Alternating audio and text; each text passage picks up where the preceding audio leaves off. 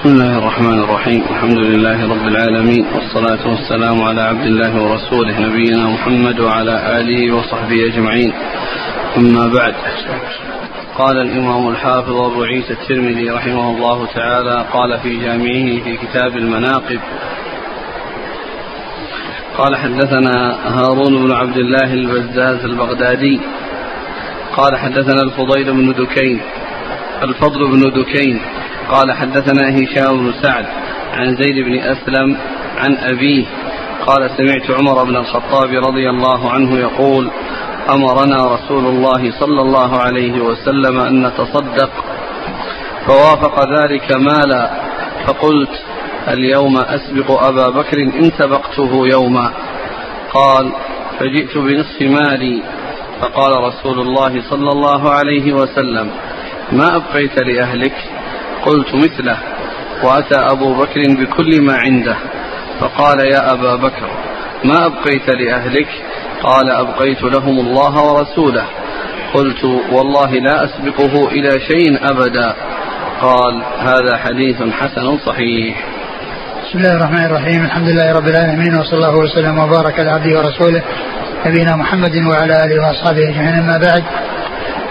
فهذا الحديث أورده الترمذي رحمه الله في مناقب أبي بكر رضي الله تعالى عنه وهو عن عمر بن الخطاب رضي الله تعالى عنه أنه قال يوما لأسبقن رسول لأسبقن أبا بكر رضي الله عنه يعني آه، بكثرة الإنفاق في هذا اليوم. قال وكان وافق عندي مالا يعني وافق أن عنده مال وأنه واجد في ذلك الوقت. فأتى بنصفه إلى الرسول صلى الله عليه وسلم. فقال ماذا أبقيت؟ قال أبقيت ما أبقيت لأهلي قال أبقيت لهم مثله يعني النصف الثاني. فجاء أبو بكر بما عنده فقال ما أبقيت لأهلك قال أبقيت لهم الله ورسوله أي أنه تصدق بماله كله. فقال إذا لا أسبقه أبدا لأنه كان آه، أبو بكر رضي الله عنه سباقا إلى الخير وكان يفوق أصحاب رسول الله عليه الصلاة والسلام بالإنفاق وببذل ماله لرسول الله صلى الله عليه وسلم حيث آه، يضعه حيث شاء الله عز وجل حيث شاء رسول الله صلى الله عليه وسلم أن يضعه. فلما آه، آه، رأى عمر رضي الله عنه أن آه، يفعل هذه المرة شيئا يرى أنه يسبق فيه أبا بكر وكانت النتيجة أن أبا بكر سبقه في هذه المرة. التي قال أسبقه إن سبقته يوما يعني في مرة واحدة. فكانت النتيجة أن أبا بكر رضي الله عنه أتى بكل ما عنده ولم يبق شيئا اتكالا على الله واعتمادا عليه وجودا بما يجد آه، وتقديمه لرسول الله عليه الصلاة والسلام يضعه في سبيل الله حيث يرى ذلك أو حيث يرى رسول الله صلى الله عليه وسلم أن يضعه. وهو دال على فضل أبي بكر رضي الله عنه وعلى تميزه على غيره من الصحابة وعلى كثرة إنفاقه وبذله في سبيل الله وأنه ينفق آه، ما يستطيع إنفاقه وأنه آه، آه، قد تقدم على غيره وفاق غيره من الصحابة في الإنفاق في سبيل الله رضي الله تعالى عنه وأرضاه. قال حدثنا هارون بن عبد الله البزاز البغدادي. وهو؟ ثقة أخرج له مسلم وأصحاب السنن. نعم. عن الفضل بن دكين. وهو ثقة أخرج أصحاب الكتب. عن هشام بن سعد. وهو ثقة أخرج له. صدوق له أوهام. صدوق له أوهام. البخاري تعليقا ومسلم وأصحاب السنن. نعم. عن زيد بن أسلم. ثقة أخرج أصحاب الكتب. عن أبيه. عن أبيه أسلم العدوي. ثقة أخرج أصحاب الكتب. عن عمر بن الخطاب. عن عمر بن الخطاب رضي الله عنه أمير المؤمنين وثاني الخلفاء الراشدين. الهاديين المهديين صاحب المناقب الجمة والفضائل الكثيرة وحديثه عند أصحاب الكتب الستة. قال رحمه الله تعالى باب قال حدثنا عبد بن حميد قال حدثنا يعقوب بن إبراهيم بن سعد قال حدثنا أبي عن أبيه قال أخبرني محمد بن جبير بن مطعم عن أبيه جبير بن مطعم رضي الله عنه أخبره أن رسول الله صلى الله عليه وعلى آله وسلم أتته امرأة فكلمته في شيء وأمرها بأمر فقالت أرأيت يا رسول الله إن لم أجدك؟ قال فإن لم تجديني فأت أبا بكر. قال أبو عيسى هذا حديث غريب من هذا الوجه. ثم ورد أبو عيسى هذا الحديث الصحيح الثابت عن رسول الله عليه الصلاة والسلام وهو متفق عليه وهو عن جبير بن مطعم رضي الله تعالى عنه أن امرأة جاءت النبي صلى الله عليه وسلم لحاجة وأمرها بأمر فقالت أرأيت إن لم أجدك يعني إذا جئت إليك ولم أجدك ماذا أصنع؟ قال ائتي أبا بكر ائتي أبا بكر. وهذا يدل على فضل أبي بكر رضي الله عنه وأنه وأن في ذلك الإشارة إلى أنه الخليفة من بعده وأنه يلي الأمر من بعد رسول الله صلى الله عليه وسلم. فهذا الحديث يدل على منقبة لأبي بكر وأن هو وأنه هو الذي يقوم بالأمر من بعد الرسول عليه الصلاة والسلام لأن هذه المرأة لما سألته أنها آه، إذا أتت ولم تجده ماذا تصنع؟ قال ائتي أبا بكر. وجاء في بعض الروايات كأنها تريد الموت كأنها تريد الموت يعني أنها إذا جاءته إذا جاءت وقد مات الرسول صلى الله عليه وسلم فماذا تصنع؟ فقال ائتي أبا بكر. فهو دال على فضله رضي الله عنه وعلى حقيته بالخلافة وأولويته بالخلافة. قال حدثنا عبد بن حميد. هو ثقة أخرجه البخاري. تعليقا نعم. ومسلم والترمذي. نعم. عن يعقوب بن إبراهيم بن سعد. وهو ثقة؟ أخرج أصحاب الكتب. عن أبيه؟ ثقة أخرج أصحاب الكتب. وعن جده؟ ثقة أخرج أصحاب الكتب. عن محمد بن جبير بن مطعم. وهو ثقة. جبير محمد بن جبير ثقة. أخرج أصحاب الكتب وأبوه جبير بن مطعم رضي الله عنه أخرجه أصحاب الكتب.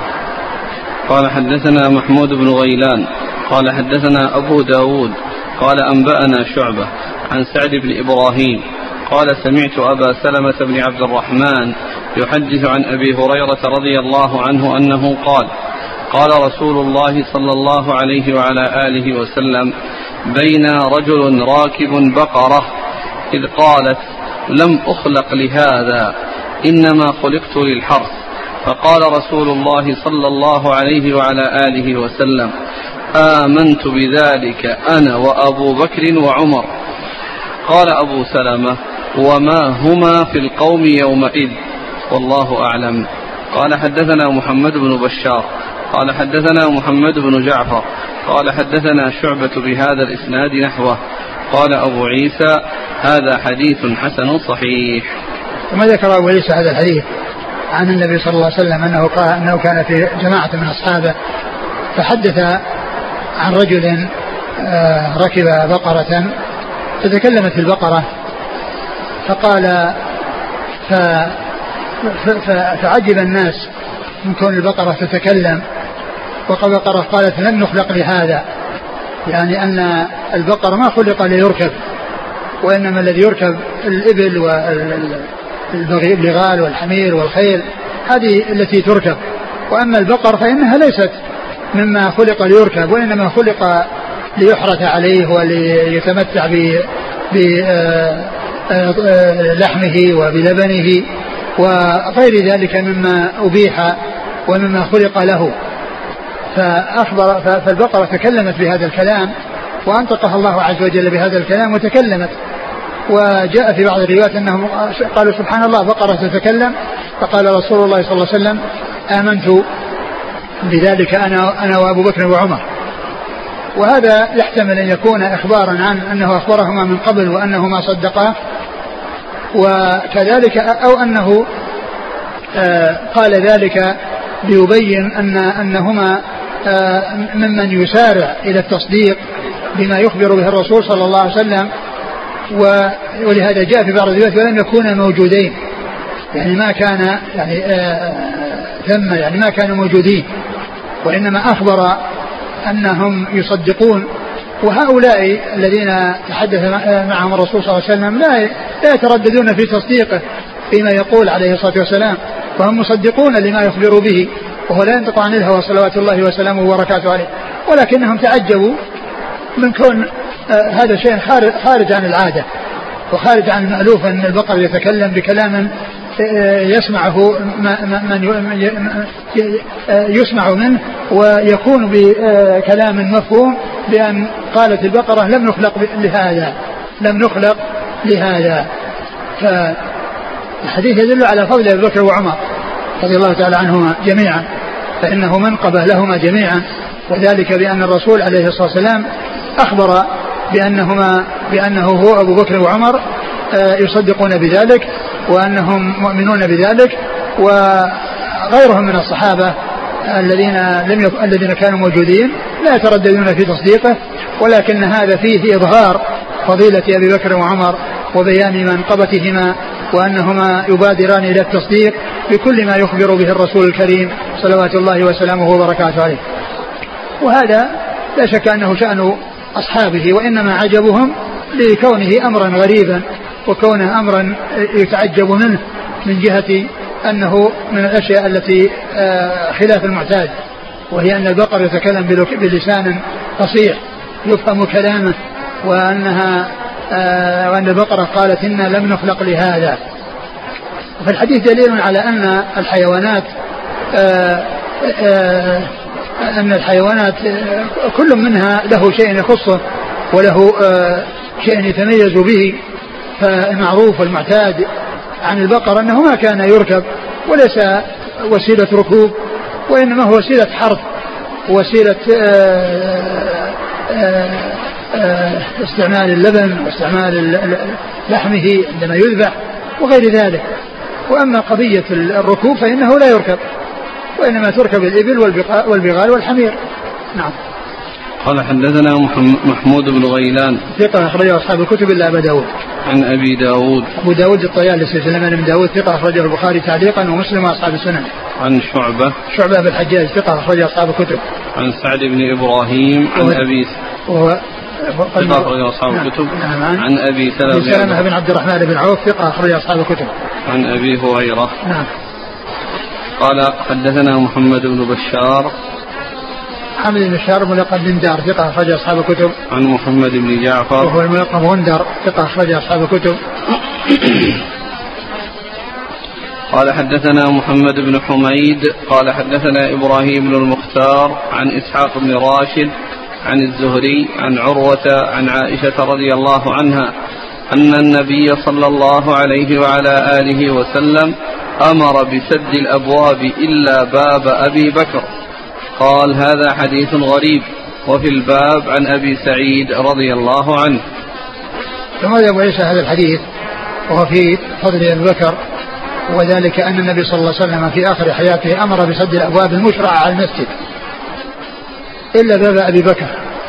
وقد مر الحديث إلا خوخة أبي بكر والخوخة هي الباب الصغير الذي آه وقد كان وقد كانت الأبواب مفتوحة لها أبواب على داخل المسجد وأبواب على خارجه من خارج المسجد.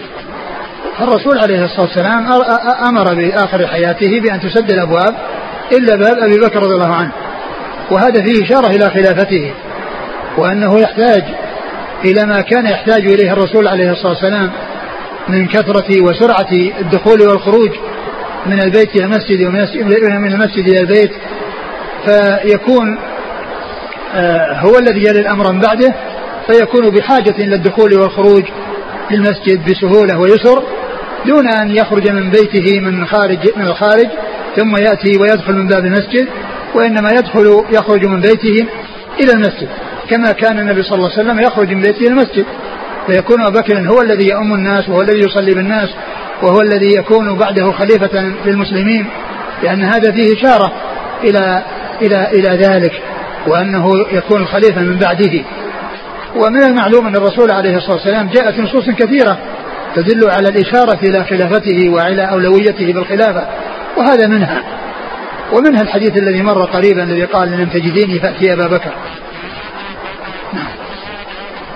قال حدثنا محمد بن حميد. هو ضعيف أخرج له. أبو داود والترمذي وابن ماجه. نعم. عن إبراهيم بن المختار. إبراهيم المختار هو؟ صدوق ضعيف الحفظ. أخرجه البخاري في المفرد والترمذي وابن ماجه. عن إسحاق بن راشد. وهو؟ ثقة أخرج البخاري وأصحاب السنن. عن الزهري. محمد بن مسلم عبد الله ثقة أخرج أصحاب الكتب. عن عروة. عروة بن الزبير ثقة أخرج أصحاب الكتب عن عائشة عائشة أم رضي الله عنها الصديقة بنت الصديق وهي من أكثر رواية عن رسول الله عليه الصلاة والسلام والحديث صحيح جاء من طرق متعددة و ولا يؤثر كون محمد بن حميد في إسناده في هذا الحديث أو في هذا الإسناد.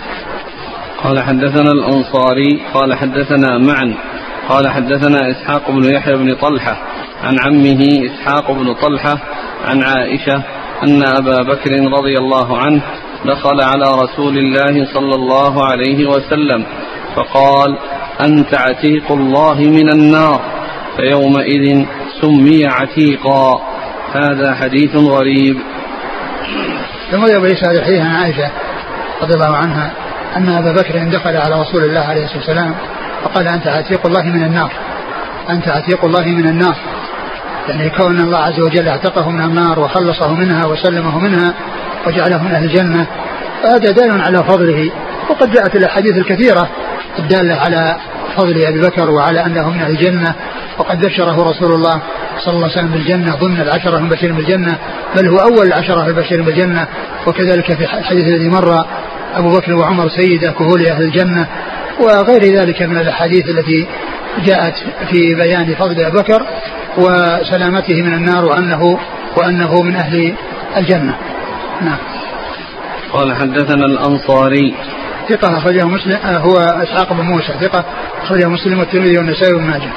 عن معن عن ابن عيسى ثقة أخرج أصحاب الكتب. عن إسحاق بن يحيى بن طلحة وهو ضعيف أخرجه الترمذي وابن ماجه. نعم. عن عمه إسحاق بن طلحة وهو مقبول أخرجه الترمذي وابن ماجه. نعم. عن عائشة. نعم.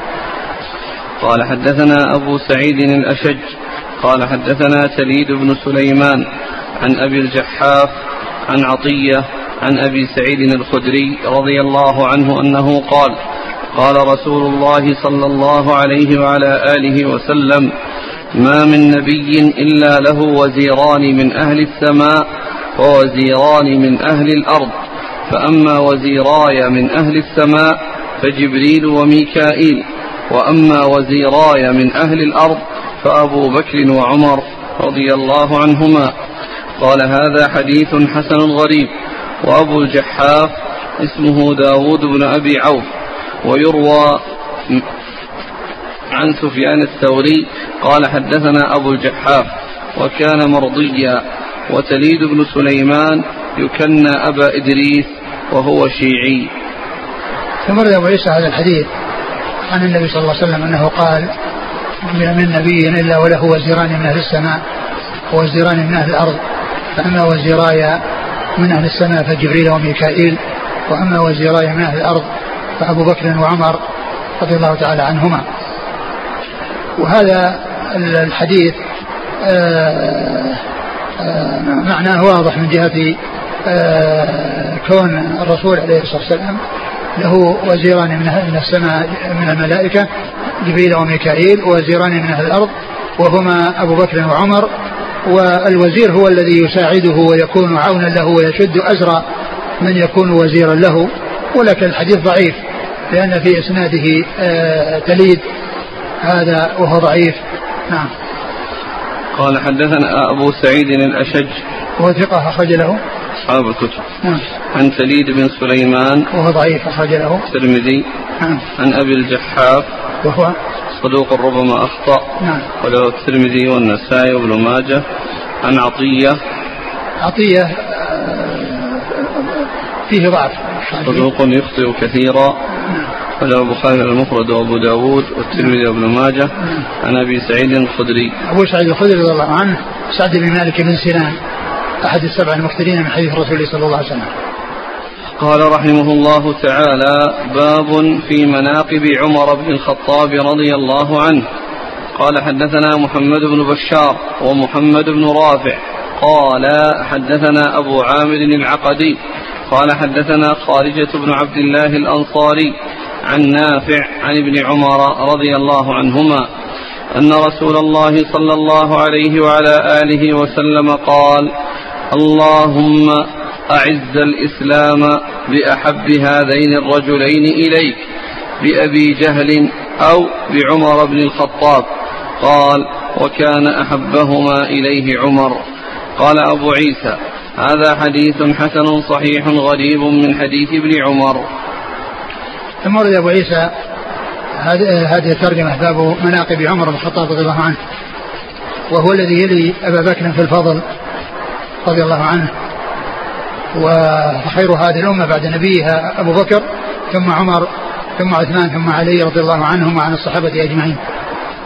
وأورد هذا الحديث في بيان فضل أبي فضل عمر رضي الله عنه وأن الله عز وجل من عليه بالهداية للإسلام والقوة في دين الله عز وجل وأن الله تعالى عز به هذا الدين منذ أسلم فكان قوة للإسلام والمسلمين وحربا على الكافرين. ولهذا جاء في صحيح البخاري عن مسعود أنه قال ما زلنا أعزة منذ أسلم عمر ما زلنا أعزة منذ أسلم عمر. وأورد هذا الحديث أن النبي صلى الله عليه وسلم قال اللهم أعز هذا الدين بأحد هذين الرجلين أبي جهل أو بعمر بن الخطاب. فكان أحبهما إليه عمر بن الخطاب كان الأحب إلى الله عز وجل هو عمر بن الخطاب الذي هداه الله عز وجل الإسلام وصار قبل إسلامه آه، شديدا على المسلمين ولما أسلم تحول شدته وقوته على الكافرين وكان كل من أبي بكر من كل من أبي جهل آه، عمرو بن هشام وعمر بن الخطاب كان شديدين على المسلمين ولكن أبا ولكن عمر رضي الله عنه من الله عليه بالإسلام ودخل في دين الله وسبقه إلى الإسلام أربعون رجلا. ثم أسلم وكان إسلامه قوة وعزا للإسلام والمسلمين رضي الله عنه وأرضاه. وأما أبو, وأما أبو جهل فقد بقي على كفره حتى حتى هلك. فالله عز وجل استجاب دعاء نبيه صلى الله عليه وسلم فأسلم عمر وكان عزا للإسلام وقوة للإسلام. وكان له بأس وله شأن. نعم. قال حدثنا محمد بن بشار ومحمد بن رافع. محمد بن رافع النيسابوري ثقة أخرج أصحاب الكتب إلا ابن ماجه. عن أبي عامر العقدي. وهو, وهو شيخ للإمام مسلم وقد أكثر عنه الإمام مسلم وهو متفق مع مسلم في بلده وفي آه، قبيلته. فإن محمد بن آه، فإن مسلم آه، قشيري نيسابوري ومحمد بن رافع قشيري نيسابوري نعم عن أبي عامر العقدي وهو عبد الملك بن عمر ثقة أخرج أصحاب الكتب. عن خارجة بن عبد الله هو صدوق. له أوهام أخرجه الترمذي والنسائي. نعم. عن نافع عن ابن عمر. نافع مولى بن عمر ثقة أخرج أصحاب الكتب. نعم.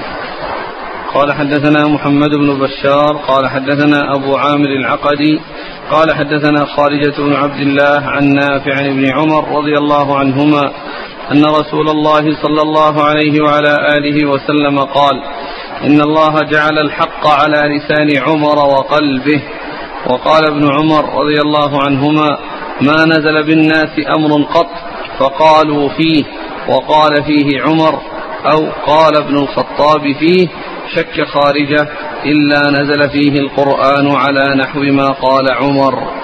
قال أبو عيسى وفي الباب عن الفضل بن العباس وأبي ذر وأبي هريرة رضي الله عنهم أجمعين وهذا حديث حسن غريب من هذا الوجه.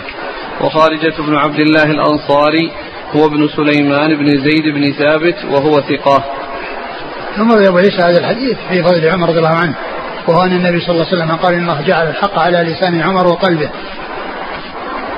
وأنه ما نزل بالمسلمين نازلة وقال فيها عمر قول وقال غيره فيها قولا إلا جاء الوحي مطابقا لما قاله عمر. وهذا آه، يوافق أو متفق مع الحديث الآخر الذي يقول فيه النبي صلى الله عليه وسلم قد كان في الأمم قبلكم محدثون فإن يكن في أحد من أمتي فإنه عمر. وذلك أن عمر رضي الله عنه يرى الرأي ويقول القول فيكون مطابقا للحق. ففي زمنه صلى الله عليه وسلم كان ينزل الوحي في بعض المسائل التي آه، يكون عمر له رأي وغيره له رأي كما حصل في أسرى بدر كما حصل في كما حصل في آه، مما وافق فيه عمر من موافقات عمر مقام مقام إبراهيم. له قال للرسول اقترح علي غلبة ختم مقام إبراهيم مقام إبراهيم مصلى فأنزل الله القرآن وكذلك الحجاب ومسائل متعددة وكذلك بعد وفاة الرسول صلى الله عليه وسلم فإنه آآ آآ يعني كثيرا ما يجتهد ثم يكون اجتهاده مطابقا لسنة الرسول صلى الله عليه وسلم كما جاء في قصة الطاعون الذي حصل في الشام وقد ذهب إلى الشام رضي الله عنه. فلقيه أبو عبيدة وأمر إلى جناد في الطريق وقالوا يا أمير المؤمنين إن الطاعون وقع في الشام فلا تدخل بأصحاب الرسول صلى الله عليه وسلم على الطاعون فتعرضهم للهلاك. وقال بعض الصحابة الذين معه ادخل ولا تفر من قدر الله ادخل ولا تترك ولا قيل له ارجع. بعض بعض الصحابة قال له ادخل ولا ولا ترجع وبعضهم قال له لا تدخل ولا تعرض أصحاب الرسول صلى الله عليه وسلم للموت. فإذا انقسموا إلى قسمين قسم يشير عليه بأن يدخل ولو كان فيها الطاعون وأنه لا يفر من قدر الله وفئة تقول ارجع ولا تعرض أصحاب رسول الله صلى الله عليه وسلم للموت. فاستشار المهاجرين واستشار الأنصار واستشار مسلمة الفتح وانتهى رأيه إلى أنه يرجع. فقال إني مصبح على ظهر. إني مصبح على ظهر يعني في الصباح يرجع إلى المدينة. وكان وكان أبو أبو عبد الرحمن بن عوف رضي الله عنه غائبا وكان معه في السفر ولكنه ذهب لمهمة ولم يكن موجود عند هذه المحاورة. فلما رجع وعلم بالذي حصل قال عندي فيها علم عن رسول الله عليه الصلاة والسلام. قال عليه الصلاة والسلام إذا دخل إذا الطاعون وأنتم في بلد لا تخرجوا فرارا منه وإن وإن, وإن كنتم وإن لم يكونوا فيها فإنهم لا يدخلون لا يدخلون عليه. فبلغ ذلك عمر فسر لأن اجتهاده وافق سنة رسول الله صلوات الله وسلامه وبركاته عليه. حاصل أن هذا الحديث يدل على كثرة إصابة عمر وأنه مسدد وأنه موفق وأنه يجري الحق على لسانه.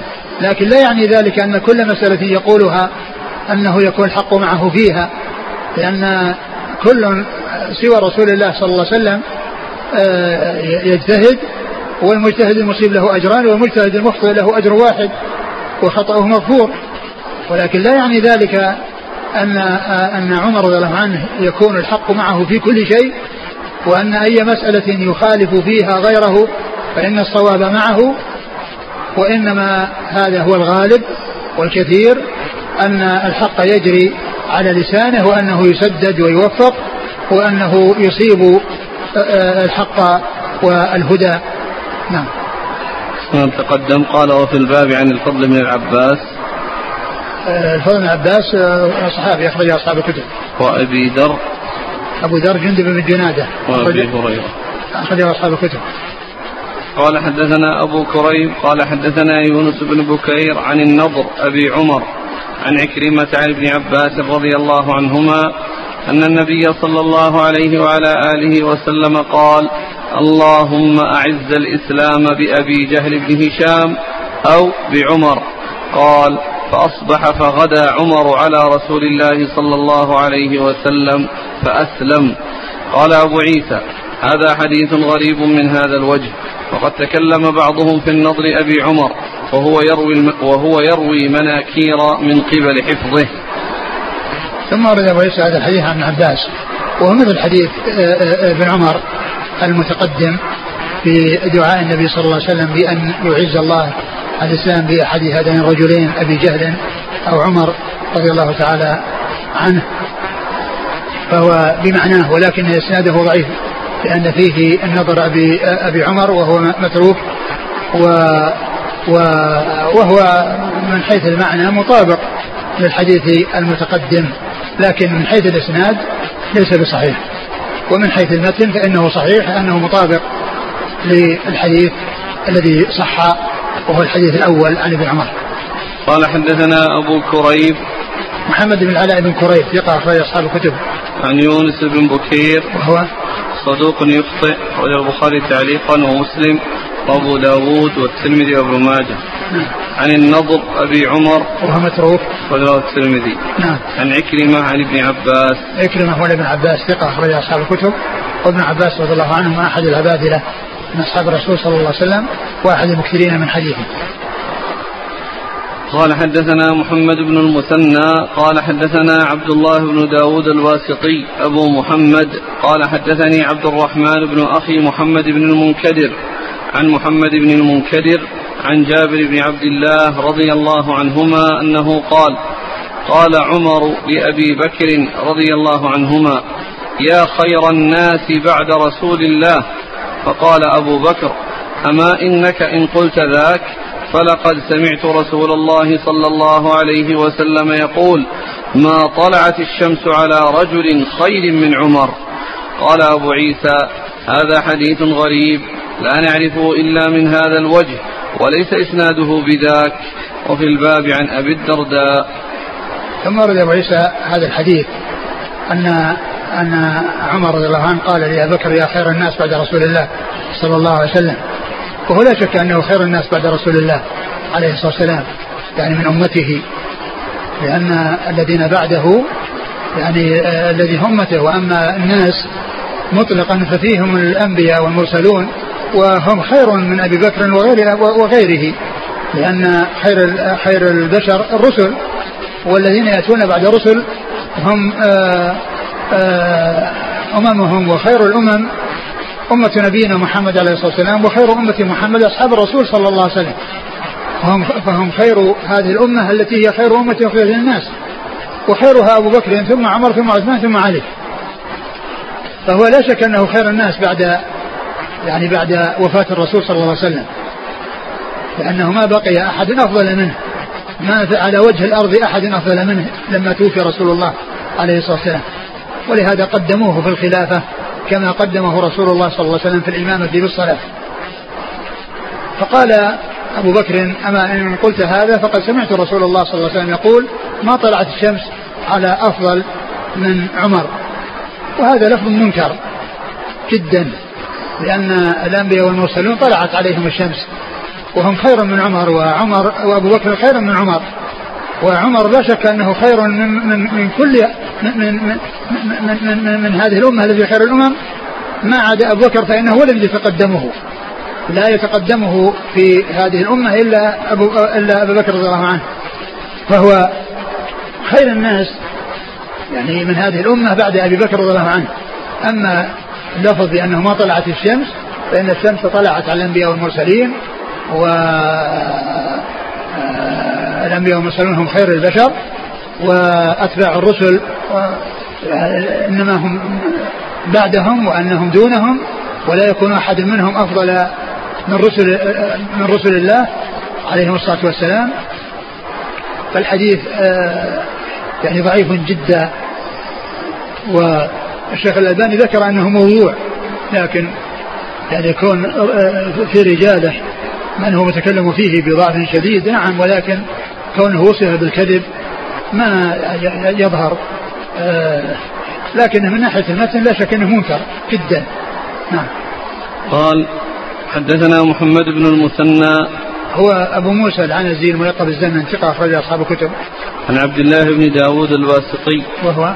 ضعيف غير الترمذي. نعم. عن عبد الرحمن بن أخي محمد بن المنكدر. وهو مجهول أخرج له. الترمذي.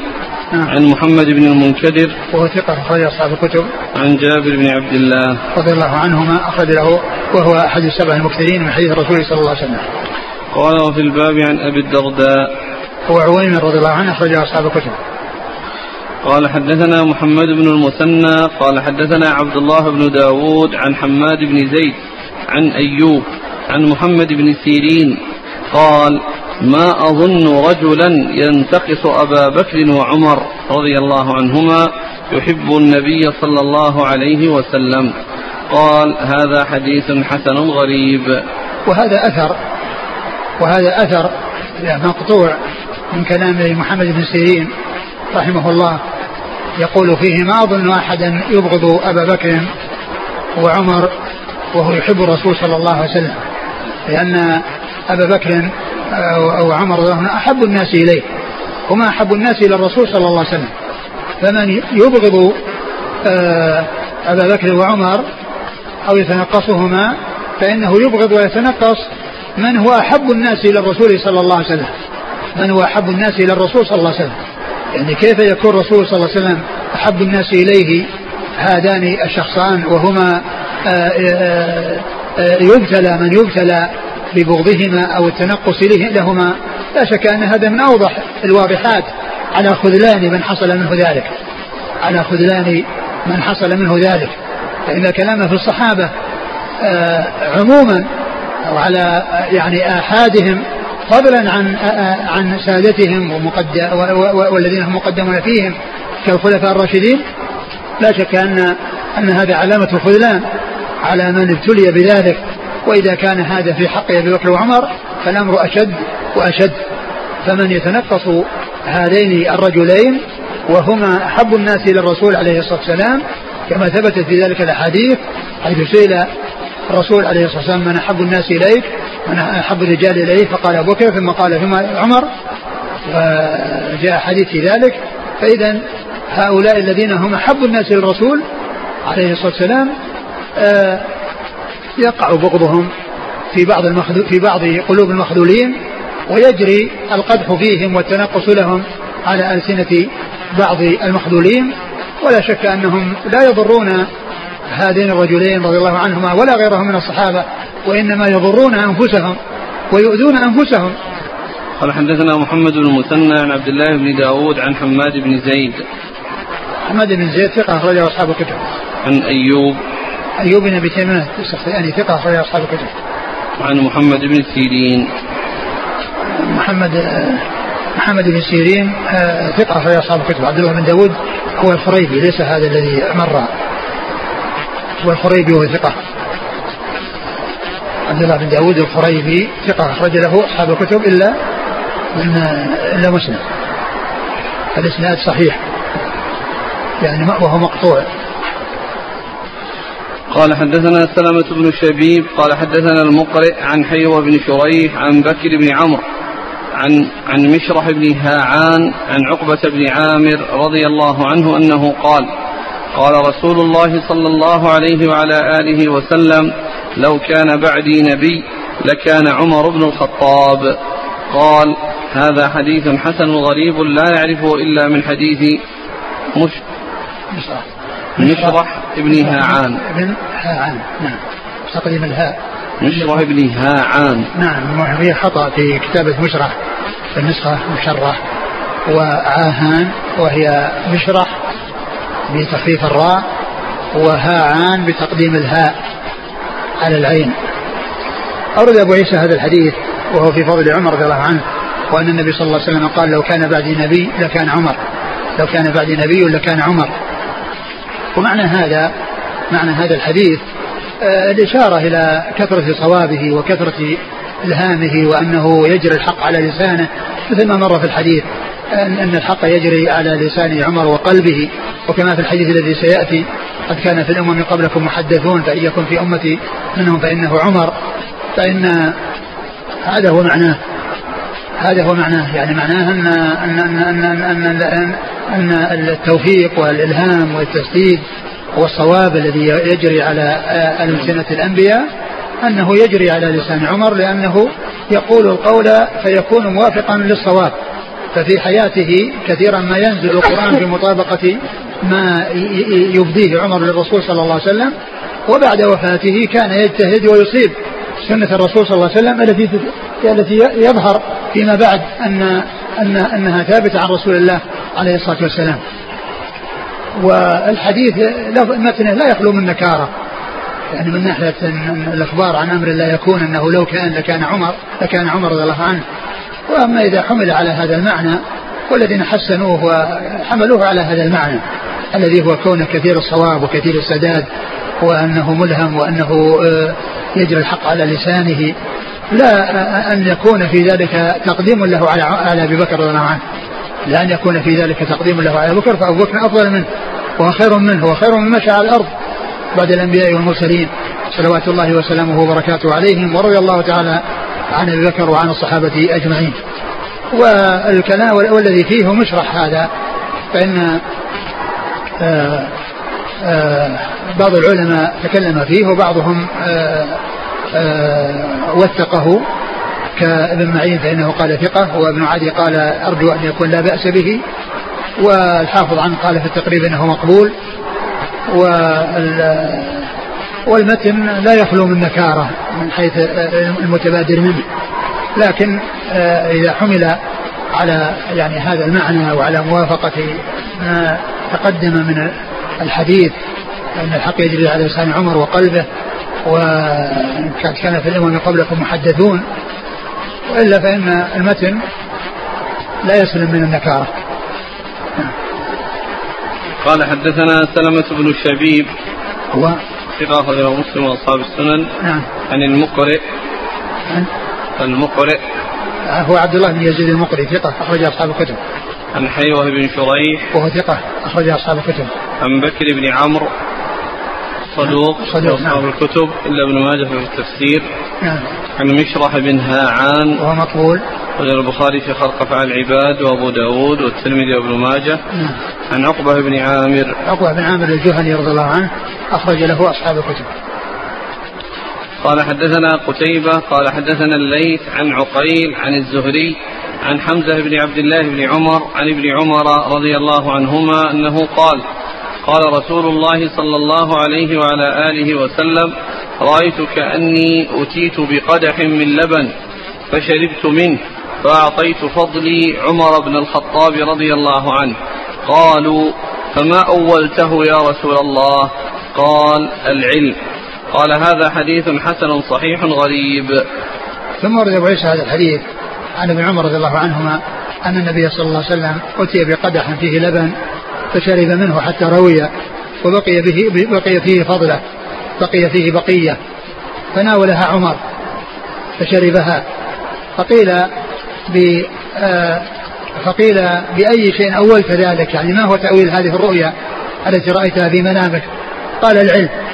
يعني اللبن هو العلم الذي شرب منه الرسول صلى الله عليه وسلم حتى روي وشرب فضلته وبقيته عمر رضي الله عنه. والحديث صحيح ثابت عن رسول الله عليه الصلاة والسلام وهو يدل على فضل عمر وعلى تمكن عمر في العلم رضي الله تعالى عنه وأرضاه وأنه آه وأنه آه بهذه المنزلة العلية في الفقه في الدين. وما جاء من الأحاديث موافقاته للوحي وكذلك من إصابته في كثير من الأمور التي يجري الخلاف بينه وبين غيره فيها يدل آه يعني يدل عليه هذا الحديث لأنه قد أوتي علما وهو هذا هذه الفضلة التي آه رأى النبي صلى الله عليه وسلم أن عمر شربها وهي علم. نعم. قال حدثنا قتيبة عن الليث الليث بن سعد ثقة أخرج أصحاب الكتب. عن عقيل وعقيل بن خالد بن عقيل ثقة أخرج أصحاب الكتب. عن الزهري عن حمزة والزهري محمد بن مسلم بن عبد الله ثقة أخرج أصحاب الكتب وحمزة بن عبد الله ثقة أخرج له أصحاب الكتب. نعم. قال حدثنا علي بن حجر قال حدثنا إسماعيل بن جعفر عن حميد عن أنس رضي الله عنه أن النبي صلى الله عليه وسلم قال دخلت الجنة فإذا أنا بقصر من ذهب فقلت لمن هذا القصر؟ قالوا لشاب. فظننت أني أنا هو. فقلت ومن هو؟ قالوا فقالوا عمر بن الخطاب. قال هذا حديث حسن صحيح.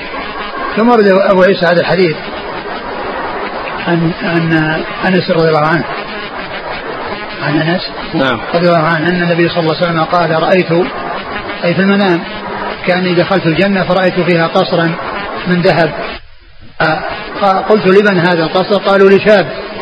وظننت أنه أنا يعني ظن أن المقصود به هو عليه الصلاة والسلام. فقال فقالوا إنه لعمر بن الخطاب. فقالوا إنه لعمر بن الخطاب رضي الله عنه. وهذا يدلنا على فضل عمر وعلى أنه من أهل الجنة. وهذا من جملة الأحاديث الكثيرة الدالة على الشهادة له بالجنة. الدالة على الشهادة له بالجنة ومنها حديث آه، ذكر العشرة مبشرين بالجنة وحديث أبو بكر وعمر سيدة كهول أهل الجنة. كل هذه الحديث تدل على فضل عمر وعلى أنه من أهل الجنة. و وهذا يدل على أن الجنة مخلوقة وأن آه، يعني فيها قصور وأنها موجودة الآن. قد آه، وجدت وقد وجدت قصورها لكن لا يعني ذلك أن كل شيء آه، في الجنة أبدا هو موجود فيها الآن. ولا والله عز وجل يحدث فيها وينشئ فيها ما يشاء كما مر في الأحاديث من فعل كذا غرس له شجرة في الجنة أو نخلة في الجنة. ف ولكن الجنة والنار موجودتان الآن. لا كما يقوله المعتزلة أنهما لو أنهما لا يوجدان إلا يوم القيامة لأنهما لو وجدا الآن لكان وجودهما عبثا لأنه لا يتمتع بهما ولا يستفاد منهما. هذا كلام باطل لأنه يستفاد يستفاد من الجنة ويتضرر من النار يستفاد من الجنة قبل يوم القيامة. كما كما جاء في الحديث أن المؤمن إذا كان موفقا في حديث البراء بن عازب في ما يحصل عند الموت وما يجري بعد الموت فقال فيفتح له باب إلى الجنة فيأتيه من روحها ونعيمه. وإذا كان بخلاف ذلك يأتيه باب يفتح له باب إلى النار فيأتيه من حرها وسمومها وهو يعذب في قبره قبل يوم القيامة لأن الجنة والنار موجودتان.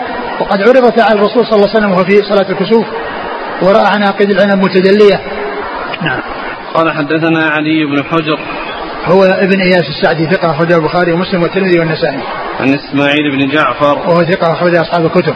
عن حميد عن حميد بن أبي حميد الطويل ثقة أخرج أصحاب الكتب. عن أنس أنس رضي الله عنه خادم الرسول صلى الله عليه وسلم وهذا الحديث وهذا الإسناد من الاسانيد العالية عند الترمذي فهو رباعي. نعم. قال حدثنا الحسين بن حريث أبو عمار قال حدثنا علي بن الحسين بن واقد قال حدثني أبي قال حدثني عبد الله بن بريدة قال حدثني أبي بريدة قال أصبح رسول الله صلى الله عليه وسلم فدعا بلالا فقال يا بلال بم سبقتني إلى الجنة؟ ما دخلت الجنة قط إلا, سمع إلا سمعت خشخشتك أمامي. دخلت البارحة الجنة فسمعت خشخشتك أمامي. فأتيت على قصر مربع مشرف من ذهب فقلت لمن هذا القصر؟ فقالوا لرجل من العرب. فقلت أنا عربي. لمن هذا القصر؟ قالوا لرجل من قريش. قلت أنا قرشي. لمن هذا القصر؟ قالوا لرجل من أمة محمد. قلت أنا محمد. لمن هذا القصر؟ قالوا لعمر بن الخطاب. فقال بلال يا رسول الله ما أذنت قط إلا صليت ركعتين وما أصابني حدث قط إلا توضأت عندها ورأيت أن لله علي ركعتين. فقال رسول الله صلى الله عليه وسلم بهما. قال أبو عيسى وفي الباب عن جابر ومعاذ وأنس وأبي هريرة رضي الله عنهم أجمعين أن النبي صلى الله عليه وسلم قال رأيت في الجنة قصرا من ذهب. فقلت لمن هذا؟ فقيل لعمر بن الخطاب. قال أبو عيسى هذا حديث صحيح غريب. ومعنى هذا الحديث أني دخلت البارحة الجنة يعني رأيت في المنام كأني دخلت الجنة. هكذا روي في بعض الحديث. ويروى عن ابن عباس أنه قال رؤيا الأنبياء وحي. ثم أبو عيسى هذا الحديث آه، عن بريدة. عن بريدة بن الحصيب الأسلمي رضي الله عنه. أن الرسول صلى الله عليه وسلم صلى بالناس فطلب بلالا فقال ما بما سبقتني إلى الجنة؟ آه، ما دخلت الجنة إلا وسمعت خشخشتك يعني صوت مشيك يعني صوت مشيه في الجنة. وهذا يدل على أن ذلك تكرر من رسول الله عليه الصلاة والسلام وأنه يرى هذه الرؤيا أو يرى أن أن أن بلالا أنه يسمع خشخشته في الجنة أي صوت مشيه في الجنة. فذكر النبي صلى الله عليه وسلم أنه رأى الجنة البارحة يعني رأى في منامة وأنه رأى فيها قصرا مربعا مشرفا من ذهب. فقيل لمن هذا القصر فقال لمن هذا القصر قالوا هذا لرجل لرجل عربي. فقال الرسول صلى الله عليه وسلم أنا عربي. فقال إنه لقريش قال أنا قرشي. قال قالوا إنه لامه محمد لرجل من أمة محمد. قال أنا محمد أي الذي هو من أمته. فقيل إنه لعمر بن الخطاب رضي الله عنه. قيل إنه لعمر بن الخطاب رضي الله عنه. وهذا جاء في عدة أحاديث. جاء في عدة أحاديث كون النبي صلى الله عليه وسلم يرى لعمر قصرا في الجنة. وجاء بألفاظ متعددة وبصيغ متعددة وكل ذلك دال على فضل عمر. ثم إنه سأل آه ثم إن آه آه بلالا أخبر النبي صلى الله عليه وسلم بالعمل الذي كان يعمله وأنه ما أذن أذانا إلا وصلى بعده ركعتين ولا توضأ أو حصل منه حدث ثم وتوضأ إلا وصلى ركعتين يعني سنة الوضوء. قال بهما يعني بهذين أي بهذين السببين يعني حصل لك دخول الجنة. وهذا يدل على فضل بلال رضي الله عنه. وعلى فضل عمر رضي الله عنه وعلى أن الصلاة آه، آه، سنة وأن تحية وأن وأن سنة الوضوء أنها يعني حق وأن الإنسان عندما يتوضأ يعني يصلي سنة الوضوء وكذلك عندما يكون الأذان سواء كان مؤذنا أو غير مؤذن فإنه يصلي بعد الأذان ركعتين. وقد جاء في الحديث عن النبي صلى الله عليه وسلم بين كل أذانين صلاة. بين كل أذانين بين كل أذانين صلاة. وفي ذلك قال لمن شاء. يعني أنها ليست من الرواتب ولكنها مستحبة ومأمور بها ومراقب بها. والمراد بالأذانين الأذان والإقامة. المراد بالأذانين الأذان والإقامة. فحديث بلال هذا يدل على ما دل عليه ذلك الحديث الذي هو قوله صلى الله عليه وسلم بين كل أذانين صلاة. نعم. قال حدثنا الحسين بن حريث أبو عمار وهو ثقة أخرج أصحاب الكتب إلا؟ ابن ماجه. نعم. عن علي بن الحسين بن واقد. وهو صدوق. صدوق يهم وقد البخاري المفرد ومسلم في المقدمة وأصحاب السنن. نعم. عن أبيه. وهو؟ ثقة له أوهام وله البخاري تعليقا ومسلم وأصحاب السنن. نعم. عن عبد الله بن بريدة. عبد الله بن بريدة ثقة أخرج أصحاب الكتب. عن أبيه بريدة. ابوه بريدة بن الحصيب الأسلمي رضي الله عنه أخرجه أصحاب الكتب. قال وفي الباب عن جابر ومعاذ معاذ بن جبل رضي الله عنه اخرج أصحاب الكتب. وأنس وأبي هريرة. نعم. قال ويروى عن ابن عباس أنه قال رؤيا الأنبياء وحي. نعم. وهذا وهذا ثابت رؤيا الأنبياء وحي. و وقد مر الحديث أول ما بدأ رسول الله صلى الله عليه وسلم الرؤيا الصالحة. الرؤيا تأتي مثل فلق الصبح. نعم. وعائشة رضي الله عنها قالت لما نزلت براءتها في آيات تتلى من أول سورة النور قالت ولشأني في نفسي أهون قالت كنت أتمنى أن يرى النبي صلى الله عليه وسلم في منامه رؤيا يبرئني الله بها يعني يأتي وحي ولكن عن طريق الرؤيا. وما كنت أظن أن ينزل فيه آيات تتلى. ولا شأني أهون من أن ينزل الله فيه آيات تتلى تواضعا منها رضي الله عنها وأرضاها يقول أنا ما أستحق أن ينزل في القرآن. يعني في نفسي أهون شأني في نفسي أهون من أن ينزل فيه آيات تتلى. وكنت أتمنى أن يرى رسول الله صلى الله عليه وسلم في منامه رؤيا يبرئني الله بها لأن رؤيا, رؤيا الأنبياء وحي. نعم. وهذه الأحاديث التي مرت والتي فيها الرؤيا هي وحي. الذي قرأت في المنام أني رأيت أنني أشرب لبن ورأيت في المنام أني دخلت الجنة فرأيت قصرا. كل هذه رؤيا وكذلك الحديث الآخر الذي في فضائل عمر الذي قال رأيت الناس آه، عليهم قمص يعني آه، متفاوتة فيهم من يكون كذا ورأيت على عمر قميصا يجره يقول قالوا من أول ذلك قال الإيمان.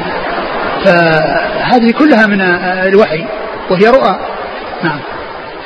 قال حدثنا الحسين بن حريث قال حدثنا علي بن الحسين بن واقد قال حدثنا أبي قال حدثني عبد الله بن بريدة قال سمعت بريدة رضي الله عنه يقول خرج رسول الله صلى الله عليه وعلى آله وسلم في بعض مغازيه فلما انصرف جاءت جارية سوداء فقالت يا رسول الله إني كنت نذرت إن ردك الله سالما, سالما أن أضرب بين يديك بالدف وأتغنى. فقال لها رسول الله صلى الله عليه وسلم إن كنت نذرت فاضربي وإلا فلا. فجعلت تضرب فدخل أبو بكر رضي الله عنه وهي تضرب. ثم دخل علي رضي الله عنه وهي تضرب. ثم دخل عثمان رضي الله عنه وهي تضرب. ثم دخل عمر رضي الله عنه فألقت الدف تحت أستها ثم قعدت عليه. فقال رسول الله صلى الله عليه وسلم إن الشيطان ليخاف منك يا عمر. إني كنت جالسا وهي تضرب. فدخل أبو بكر وهي تضرب. ثم دخل علي وهي تضرب. ثم دخل عثمان وهي تضرب. فلما دخلت أنت يا عمر ألقت الدف قال أبو عيسى هذا حديث حسن صحيح غريب من حديث بريدة وفي الباب عن عمر وسعد بن أبي وقاص وعائشة. والله تعالى أعلم وصلى الله وسلم وبارك على أبي ورسول نبينا محمد وعلى آله وأصحابه أجمعين.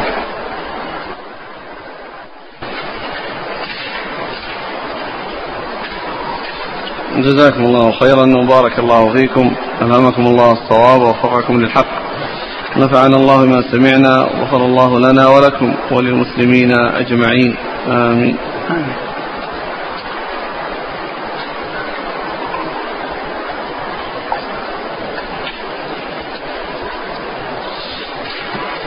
يقول السائل هل يجوز التصدق بالمال كله في سبيل الله وعدم إبقاء شيء للأهل والولد توكلا على الله كما فعل أبو بكر رضي الله عنه أبو بكر رضي الله عنه عنده من الإيمان وعنده من اليقين والتحمل ما لا يكون عند غيره. لأن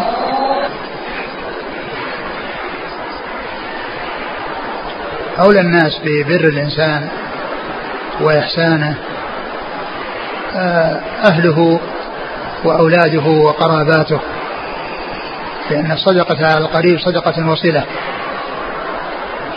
والإنسان آه، يعطي كل ذي حق حقه ولا يقصر في نفقة من يعول ومن هو قريب منه وحاجته قائمة وحاصلة. وإذا آه، كان الإنسان عنده ما يكفي ويكفي أولاده وتصدق بالزائد يعني على ذلك فله ذلك. وأيضا الأولاد هم بحاجة إلى أن يكون آه، آه، لهم شيء يحصلونه من وراء أبيهم. وقد قال النبي صلى الله عليه وسلم لسعد إنك أن تذر ورثك أغنياء خير من, خير من أن تذرهم عالة يتكففون الناس. فمن قوي إيمانه ويقينه وتوكل على الله عز وجل وأبقى ما يكفيه وأهله وتصدق بما هو زائد فيرجى له الخير ويرجى له القبول من الله عز وجل.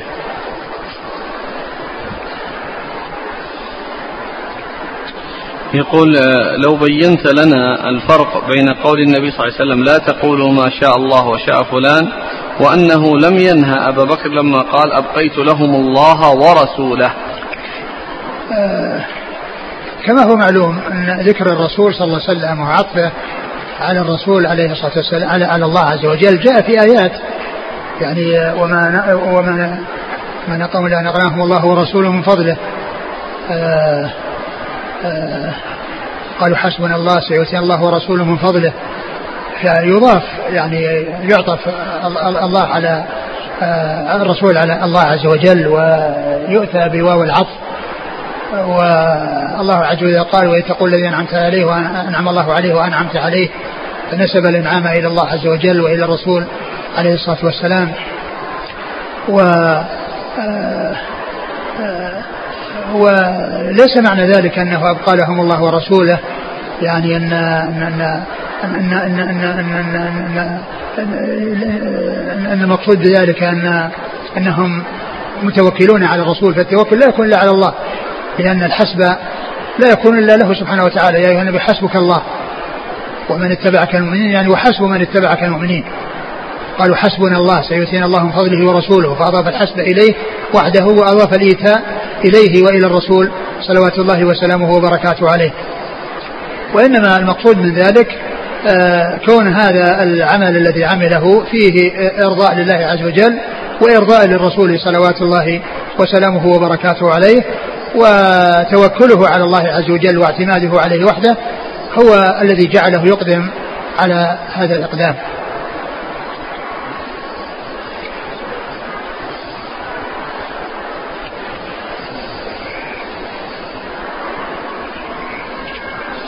يقول هل مسألة ترك باب أبي بكر رضي الله عنه مفتوحا يستمر حكمها إلى يومنا هذا؟ وكيف يكون ذلك؟ والمسجد قد وسع من جهة بيت أبي بكر رضي الله عنه. أقول هذا انتهى. انتهى قضية الباب. كان هو من أجل دخول أبو بكر وخروجه. كما كان النبي صلى الله عليه وسلم يدخل ويخرج. كما كان النبي صلى الله عليه وسلم يدخل ويخرج. فأراد النبي صلى الله عليه وسلم أنه يحصل لأبي بكر مثل ما كان يحصل له. لأنه هو الذي يكون خليفة له وهو الذي يؤم الناس وهو الذي يلتقي بالناس في المسجد ويجتمع بهم في المسجد فيكون دخوله وخروجه سهلا كما كان دخول النبي صلى الله عليه وسلم وخروجه سهلا. هذا الكلام كان في ذاك الوقت الذي كان خليفة. وأما يعني بعد ذلك انتهت المهمة التي من أجلها. قال الرسول عليه الصلاة والسلام لا يبقى أن أبي بكر لأن المقصود دخوله وخروجه وبوفاته عليه رضي الله عنه وأرضاه انتهى. الغرض الذي من أجله أمر بإغلاق الأبواب إلا بابه وفي ذلك إشارة إلى خلافته رضي الله عنه وأرضاه. هل صح أن عليا رضي الله عنه لم يبايع أبا بكر رضي الله عنه إلا بعد وفاة فاطمة رضي الله عنها بعد ستة أشهر؟ علي رضي الله عنه بايع كما بايع غيره ولم يمتنع من المبايعة وما ادعى أن حقا له أخذ وأن وأن الحق له وأنه أخذ منه. ولو كان يعلم أنه الأحق لبين ذلك ولكنه كان رضي الله عنه يرى أن يشاور وأن يؤخذ له رأي. يعني هذا هو الذي آه هذا هو الذي يناسب في حقه رضي الله عنه وأرضاه. واما الخلافة وأنه أولى من غيره وأن هؤلاء اللي هم الصحابة أخذوها ممن يستحقها وأعطوها من لا يستحقها فهذا كلام من من أبطل الباطل ومن الكلام الساقط الذي لا قيمة له ولا يقوله إلا من خذله الله. ومن يقوله من أهل الخذلان. فالأمة مجتمعة على أبي بكر رضي الله عنه وأحاديث الرسول صلى الله عليه وسلم واضحة الدلالة من حيث الإشارة والدلالات القوية وليس هناك نص يقول فيه الرسول صلى الله عليه وسلم الخليفة بعد فلان وفلان ولكنه جاء نصوص. وأوضح هذا النصوص الحديث الذي في الصحيح عن عائشة رضي الله عنها أن النبي عليه الصلاة والسلام قال في مرض موته ادعي لي أباك وأخاك لأكتب كتابا فإني أخشى أن يتمنى متمني ويقول قائل ويأبى الله والمسلمون إلا أبا بكر. ويأبى الله والمسلمون إلا أبا بكر. يعني أن المسلم أن الذي أراد النبي صلى الله عليه وسلم أن يكتبه قد زال وانتهى لما علمه بأن المسلمين أنفسهم سيجتمعون برغبة منهم وطواعية منهم دون أمر لهم وإلزام لهم فسيقع اختيارهم عليه. وهذا وقد حصل ذلك. وقد أبى الله والمسلمون إلا أبا بكر. أبى الله والمسلمون إلا أبا بكر فبايع المسلمون أبا بكر خليفة لرسول الله صلوات الله وسلامه وبركاته عليه. و ولا يقال ان ان عليا بقي هذه المدة. يعني آه أنه مقاطع لابي بكر وأنه آه لم يدخل في بيعته وأنه آه غير موافق على بيعته. ولكن زوجته فاطمة رضي الله عنها كان في نفسها شيء حول مسألة الميراث التي آه كانت تريد أن يحصل لها. والرسول عليه وابو بكر رضي الله عنه بين أن هذا إنما حصل أنه منفذ لوصيه الرسول صلى الله عليه وسلم وان ما يتركه إنما هو صدقة وأنه لا يورث فكان في نفسها شيء وكان آه علي رضي الله عنه يعني معها ويعني يطيب خاطرها لكن لا يقال إنه لم يبايع وأنه آه غير موافق على بيعة أبي بكر وأن هذه البيعة بيعة غير صحيحة في نظر علي لا يقال هذا. يقول عندما نناقش البعض من العوام في خلافة أبي بكر يؤمن بذلك.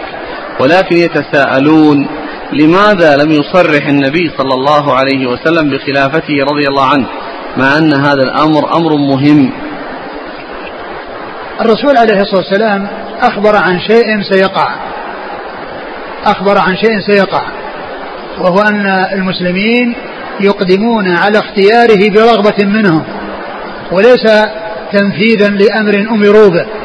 ومن المعلوم أن كونهم يقدمون على اختياره وبرغبة منهم لا شك أن هذا له شأن وله منزلة وفيه وإن كان إذا أمر النبي صلى الله عليه وسلم بأمر له أو لغيره لا لا يتأخرون عن الاستسلام والانقياد لما جاء به الرسول صلى الله عليه وسلم.